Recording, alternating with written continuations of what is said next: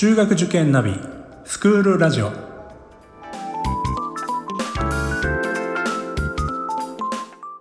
スクールナビゲーターののびるです。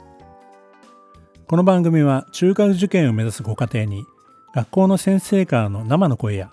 受験に役立つ情報をお届けするラジオです。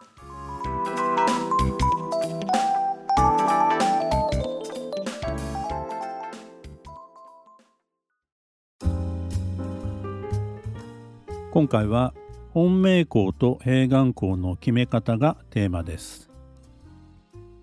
まあ、6年生になりますと、まあ、そろそろ本命の学校を決めなくてはいけない、まあ、そういう時期になってきますよね。まあ、これいつまでに決めればよいかというのはまあ正直言うとケースバイケースなんですが理想を言うとですね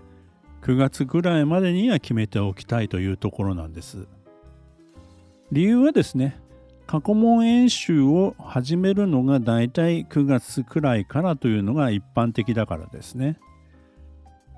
過去問演習の仕方についてはまた別な回でお話しますけども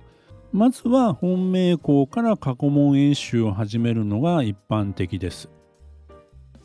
現実的にはですねまあ大体ですね9月ぐらいまでに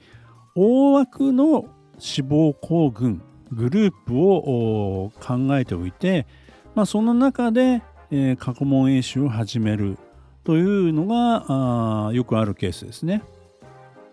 でその志望校群いわゆる、まあ、受けたい学校のグループ、まあ、これを決める時に、まあ、一つ私はよく言ってることとして本命校は3つ選びましょうということを言っています。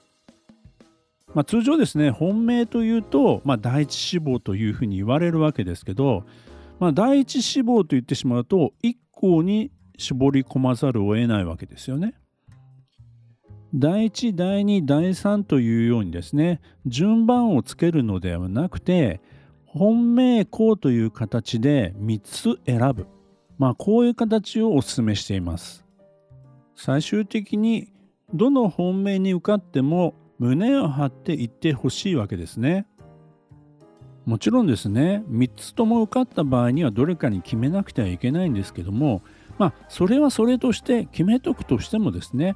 123と決めといてですね第3志望しか受からなかったんだというような気持ちになるよりはどれも行きたい学校だっただからこの学校にご縁があったからこの学校でいいんだと最終的にそうやってですね堂々と進学していってほしいなというふうに思います。本命校を3つ選ぶ選び方についてはですねあまり細かいことはあの気にしなくていいんですけどもまあこれも理想を言えばですね多少そのレベルを違えたですね形で3つ選んでおくとまああの併願の仕方併願が組みやすくなるわけですよね。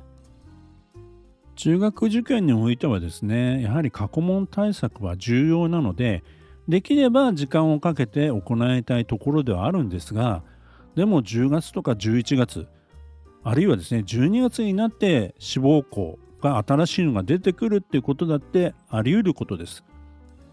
結局それが最終的な本命校そして、えー、進学校になるなんていうこともあるわけですよね。まあ、そういったですねことも踏まえてまあいろいろですね事前に幅広く、えー、いろんな学校を見ておくっていうことが大事になりますし、まあ、夏休み明けくらいまでには3つ絞り込んでおくと。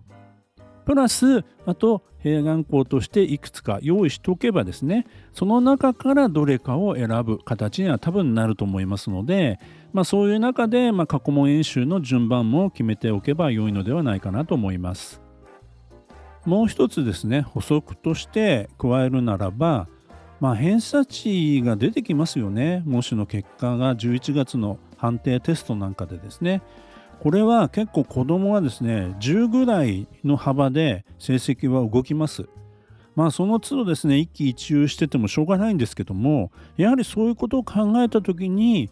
併願校本命校を含めてですね偏差値の10ぐらいの幅を持っておいた方が、まあ、気持ち的にも楽だと思います。模試の結果が全てではないんですけども最終的に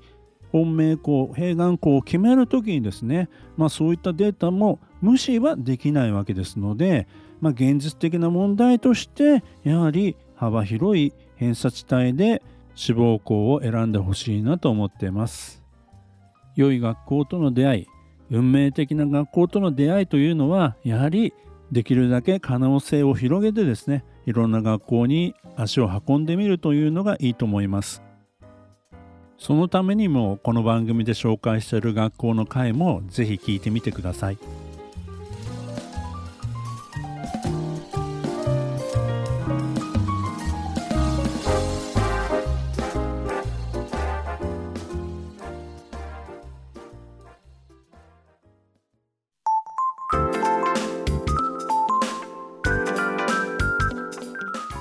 スクールラジオでは番組への感想出演してほしい学校など